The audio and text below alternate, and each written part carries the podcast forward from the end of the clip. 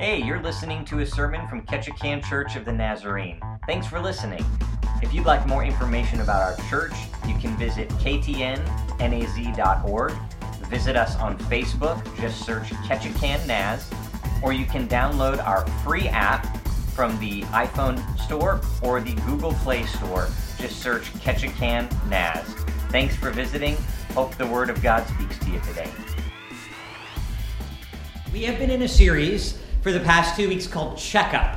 Um, and, uh, and we've just been identifying uh, how we might check up on our souls. If we were going to go to the doctor and you know, learn that we have a broken foot and have to wear a boot for a period of time. It's good that we wear the boot because it makes us feel better um, and it makes our wife happier. And so all goes well for you, right? When you listen to your doctor and your wife.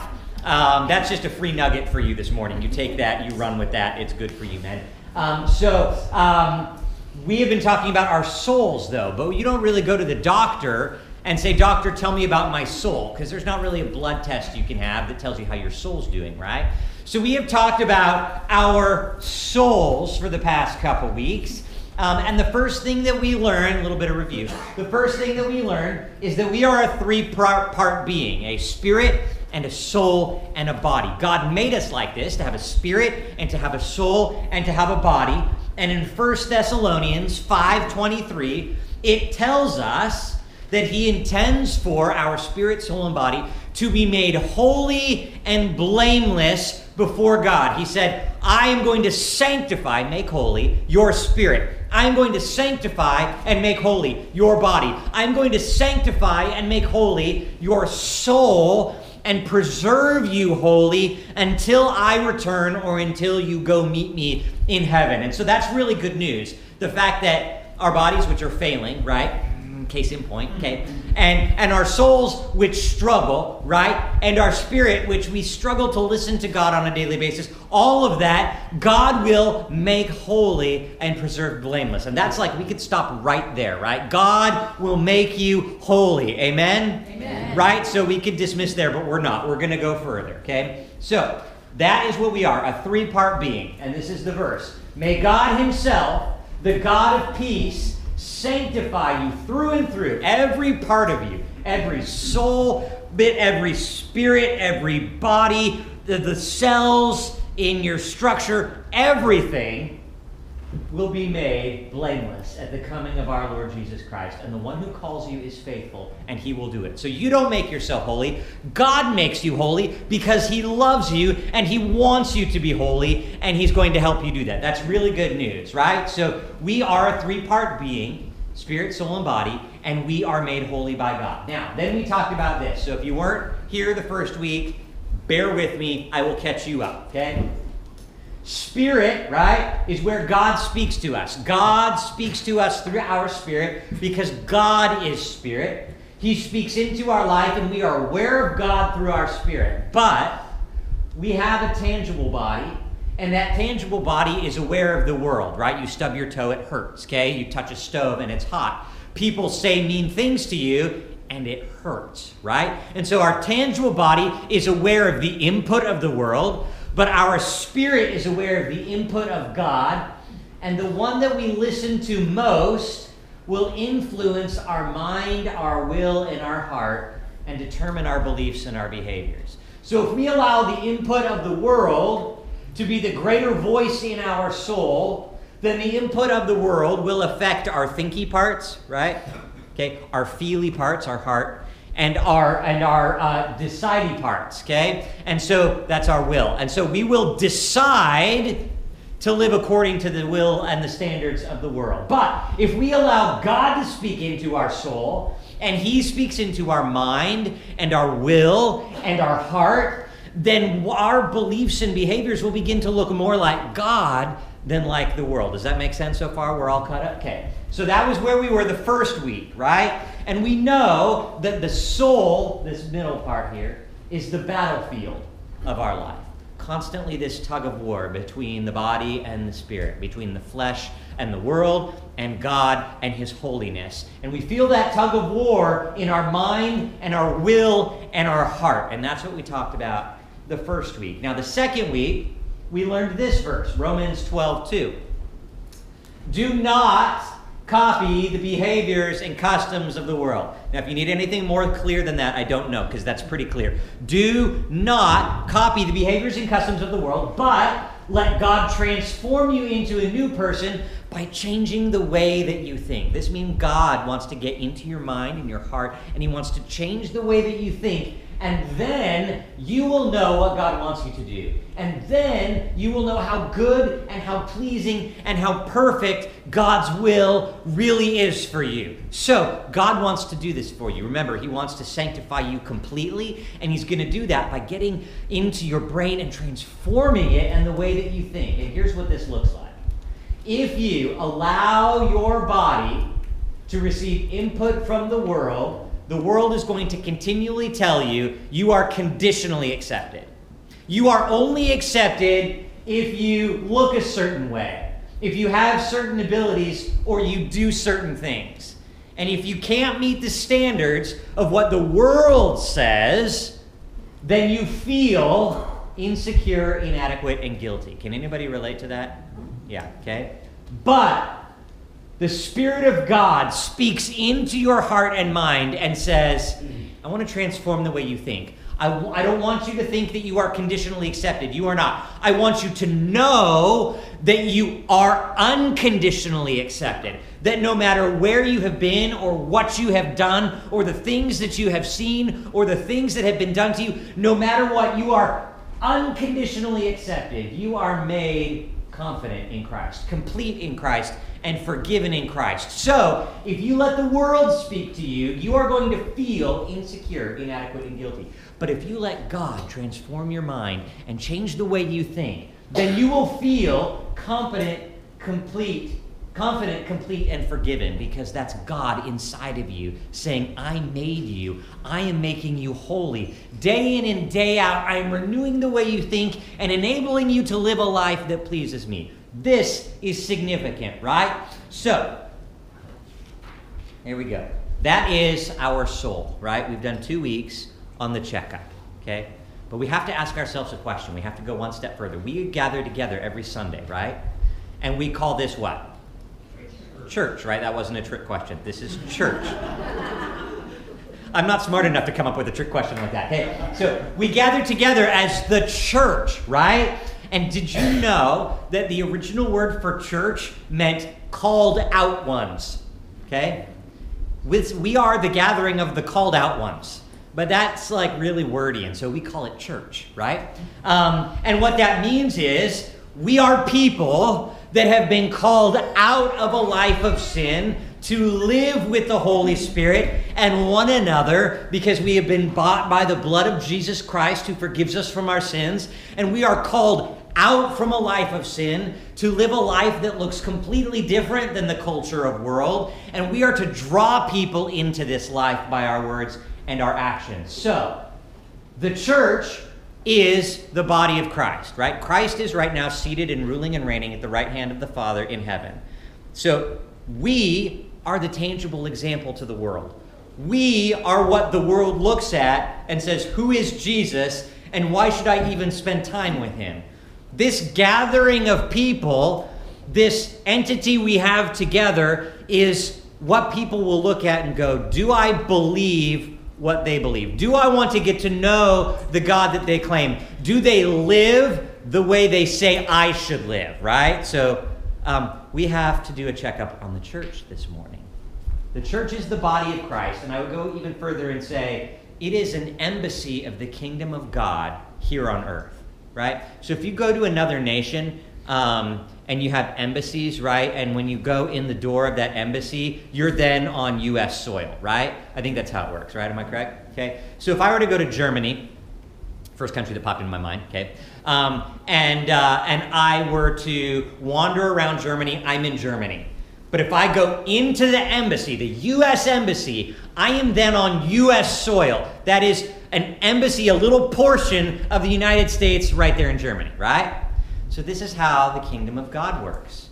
We are called out ones. We are disciples of Jesus Christ, the living Son of God. And we have been bought by his blood and been renewed in our heart and our mind and our soul, right? And so when we gather together, we don't claim any country in here. We claim the kingdom of God in here, right? So when people come here, they're not encountering the United States. When people go to a church in Germany, they're not encountering Germany. They're encountering the kingdom of God. One nation with one Lord and one Spirit across the entire world, all bought by the blood of Jesus. We are an embassy of the kingdom of God, which means what happens here should be what's happening in heaven, right? Does that make sense?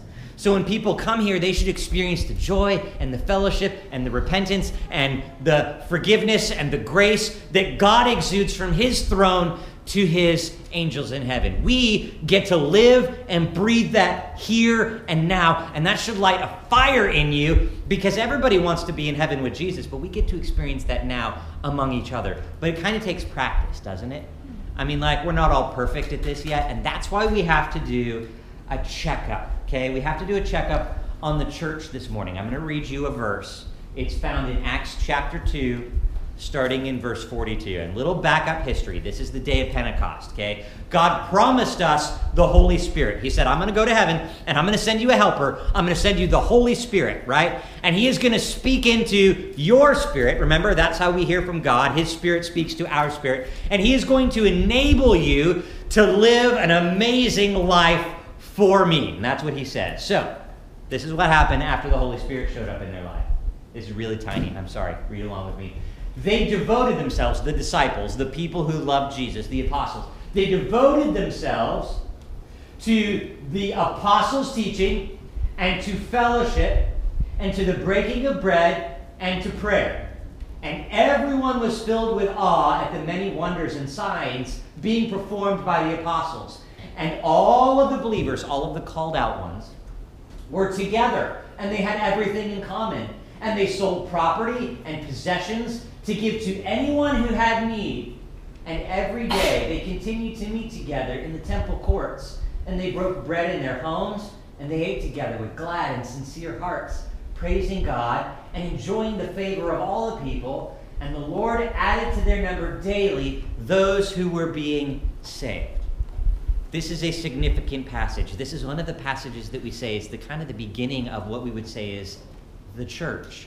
They went from 12 people to 72 people to, in this passage, 3,000 people in one day, right? That's just a little less than a third of our town, right? So imagine if one day we had church and all of a sudden 3,000 people became believers one third of our town. And by the way, one third of our town, more than that, need Jesus, right? It's like 90% of our town needs Jesus, right? So this could happen. God's Holy Spirit wants this to happen. But what does this look like? Uh, well, let's start in the bottom part, okay? The Lord added to their number daily those who were being saved. Did, did the people add to their number? The Lord. The Lord, right? So, so um, in this early church model, the church was concerned with adding to their number?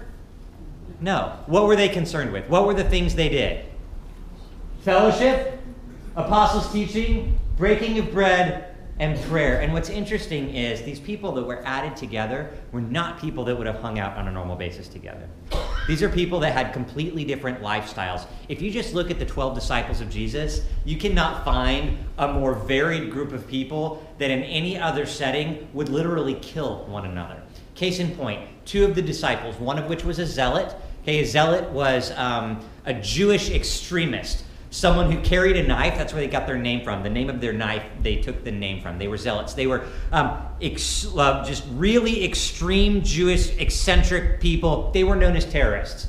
Um, and so they would go after the Roman people, and they just wanted to do away with the Roman government, and they would go kill people in the name of their Jewish extremism. Now you've got um, a tax collector who is a disciple of Jesus, and they work together and they serve together. But tax collectors are Jewish people who sold themselves out to the Roman government to extort money from their people and a zealot and a tax collector, let's just say it wouldn't go well, okay? One of them was going to end up with multiple stabbings because the, well, let's just say um, the zealot doesn't like the tax collector. But Jesus said, hey, zealot, hey, tax collector, I'm going to call you to participate in something that is bigger than the cause you think you are fighting for, and you guys are going to love one another. And lo and behold, they found a way to be knit together. And what's really interesting is in the kingdom of God, God takes people that um, uh, wouldn't normally hang out together and says, You have something in common, and that's me, Jesus,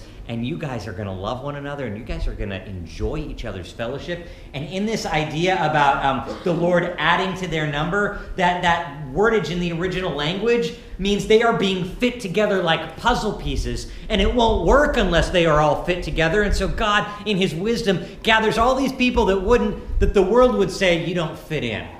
But God says, You fit. I've got a perfect place for you. I need you and you specifically to be here and to love and to be loved by the rest of these people. And together you make this great picture called the kingdom of God, but we need all of you to do it, right? So this is really cool. So this is the kingdom of God at work. Let's go briefly over this. The apostles' teaching, okay? These are the four things that the early church focused on. Jesus commissioned his believers to go into all the world, right? This is the Great Commission, and to preach what Jesus preached to the disciples and to teach it to them and to baptize them and to make disciples, to love God and to love their neighbor. And this was done in uh, a few different ways. One, preaching, okay, is the statement of facts about Jesus. Jesus is the Son of God, He lived a sinless life. He died willingly for the sins of the world on the cross, but He didn't stay dead. He rose again on the third day, right? He appeared to many people, even up to 500 at one time. And then he went to heaven and he said, I will send the Holy Spirit to you who will empower you to live a life that pleases me. Statement of facts. That's preaching. That's what I get to do every Sunday morning. I get to tell you the truth about Jesus and how much he loves you, right? But then there's teaching. Teaching is where you get to go a little bit deeper. That's why we like Sunday school and small groups. It's because the statement of fact happens, and then you get to talk about it and learn about it and explain the facts in more detail, and you get to grow as you engage hands on. Because this is like a me yakking at you, right? But in the teaching aspect, you get to engage in a different way with the teacher. So preaching is important, statement of fact. Then teaching, where you get to engage and you get to grow and you get to learn. And then exhortation, which is just encouragement, right?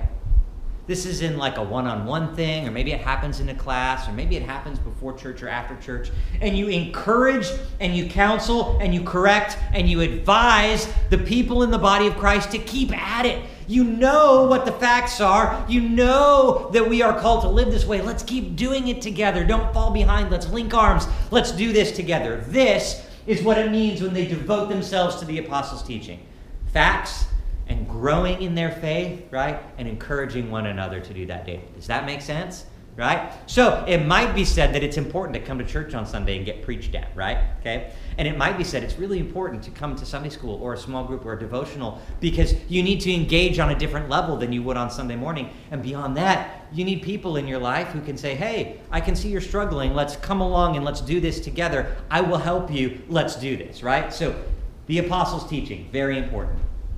But it wasn't just teaching, right? It was fellowship. Okay? You probably see where I'm going with this. This is uh, self explanatory here. Okay? Fellowship. Now, this word in our culture means like hanging out, right? Um, to have fellowship together. We schedule fellowship time, right? We have a fellowship hall where we do fellowship, right? But shame on us because fellowship isn't something that you schedule. Fellowship is a lifestyle of the Christian believer, right? It means a partnership in all areas of life, sharing and helping and daily interactions and serving. And, and in the passage that we read, fellowship actually means giving your own stuff away to meet the needs of other people. This means fellowship being intertwined in the life of the people in the church and the community so that when they have a need, you meet the need. And you just do it because you love them and you're in this together, okay? Um, fellowship is not a scheduled event, it is a committed lifestyle enabled by the Holy Spirit. And if you claim the blood of Jesus, you are part of the fellowship of the kingdom of God, and we are called to live a life of sacrificial love towards one another. So, apostles' teaching, fellowship. Breaking of bread, right? We like potlucks. Can I get an amen? amen. Right? Okay. So, um, fellowship time, this, this breaking of bread time, is um, a shared meal, right? You ever just have a meal with someone that you don't know very well, and by the end of the meal, you find out how much you have in common, right? And there's something about sharing a meal with someone that is more personal than just talking in the line at the grocery store, right? Um, and and walls come down when you eat. And I don't know what it is. I think it's just a holy thing, okay? But breaking of bread together was something that was very common in the early church, and it served several purposes. Hungry people got a meal, right? This is important. This is a way that the church loves and serves people. We come together, we have potlucks, we throw donuts on the table, right? We feed people, right? This is important. And it provides an opportunity to engage in fellowship right? As you're sitting and you're talking over a meal, you're getting to hear about their day, you're getting to hear about needs, and you're giving and you're taking and you're finding out how you might be able to serve someone or pray for someone or encourage someone. You might actually have a gospel centered conversation where you can say, Oh man, we were talking about this in Bible study the other day, and oh, but I didn't understand this. And all of a sudden, the apostles' teaching and fellowship and breaking of bread are happening at the same time over bacon, right? It's a holy, holy experience. Just saying. Not turkey bacon, and I can say that because Diane's not here. not turkey bacon, Diane. Um, I love Diane. Um, and, uh, and the other half of the breaking of bread is not like the potluck meal where we gather together and eat, but it's literally the breaking of bread, the communion meal that Jesus instituted on the night that he was betrayed, when he took the bread and he broke it and he said, This is my body, which is broken for you. Do this in remembrance of me. And he passed it to his disciples. And then he took the cup of wine and he said, This is my blood, which is poured out for you for the forgiveness of sins. Drink this, and when you do, do it in remembrance of me. That portion of the meal was not the meal where you come to get your stomachs filled. It was the portion of the meal where you come to get your soul filled, right? Okay? So you share a meal and your stomachs get filled and your hearts get filled and you have this great fellowship time and then you gather together and you break bread and you say, We remember why we do this. It's because Jesus died for our sins. He united us together across all walks of life, and it doesn't matter where we've been or what we've done or the things that we've done or said or not said. We are bought by the blood of Jesus, and we are His kingdom. We are His people. We are His children. We are an embassy for Christ. And Christ unites us above all other differences. It's Christ that unites us. And so the breaking of bread was both a potluck and then the communion meal. Now, the last thing that the church did was prayer. Okay? And this makes up the body of Christ. The majority of the book of Acts, it's short for Acts of the Apostles, right? If you've ever wondered why it's called Acts, it's the Acts of the Apostles. And it's actually um, the same book as the book of Luke. So the guy who wrote the Gospel of Luke actually wrote the book of Acts, and it was originally one book, but in our modern Bible, they split the two up so that we got the gospel centered portion of Jesus' story and then the story of what happened afterwards. But they were written by the same guy, and if you read them back to back, it's just a really interesting way to read that story as one big story. Needless to say, the entire book of Acts talks about the church in prayer. It's amazing if you go through the book of Acts and circle everything that talks about prayer, it's all over the place. Um, in Acts chapter 4, it talks about how the believers prayed together. Together they prayed, right? Because they were gathering together all the time for fellowship and meals. And it says this um, in Acts chapter 4, starting in verse 24. And when they heard the Holy Spirit, they lifted their voices together to God. And when they prayed, the place in which they were gathered together was shaken, and they were filled with the Holy Spirit, and they spoke the word of God with boldness. Okay? So they prayed together. But Acts chapter 10 tells us that believers also pray alone. The next day, when they were on their journey and they were approaching the city, Peter went up on the housetop in the morning to pray. So believers pray alone. And 1 Thessalonians 5:17 says, Believers are to pray without ceasing.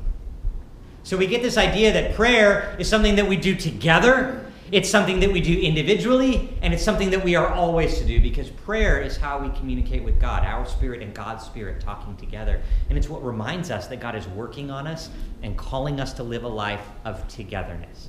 Now, when it comes to our checkup on the church, we have to ask ourselves how the church, how is the church doing? It's easy enough to ask how our soul is doing, right? Because we go, how do I feel today? That's how we evaluate. Do I feel sad? Do I feel discouraged? Do I feel guilty? Um, maybe the world is speaking into me more than the Spirit. Do I feel confident? Do I feel forgiven? Maybe the Spirit of God is speaking into me more today. And sometimes we struggle with that balance. But when it comes to the church, if we all had to write on a piece of paper on a scale of 1 to 10, how do we feel, right? And then judge the church health based on that, that's not really a great way to do it.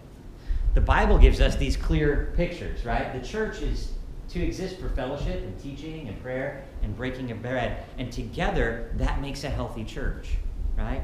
Nowhere in the Bible does it say, How's your, uh, how's your women's ministry? How's your men's ministry? Nowhere in the Bible does it say, Do you have a thriving youth group? Nowhere in the Bible does it talk about that thing. It says, Do you submit to the teaching? And do you fellowship and give sacrificially? And do you break bread together? And do you pray? That's what the church is supposed to look like. And we need to honestly look at the church that we participate in and evaluate not based on our own comfort, but the standards of the church set by the Word of God. Okay?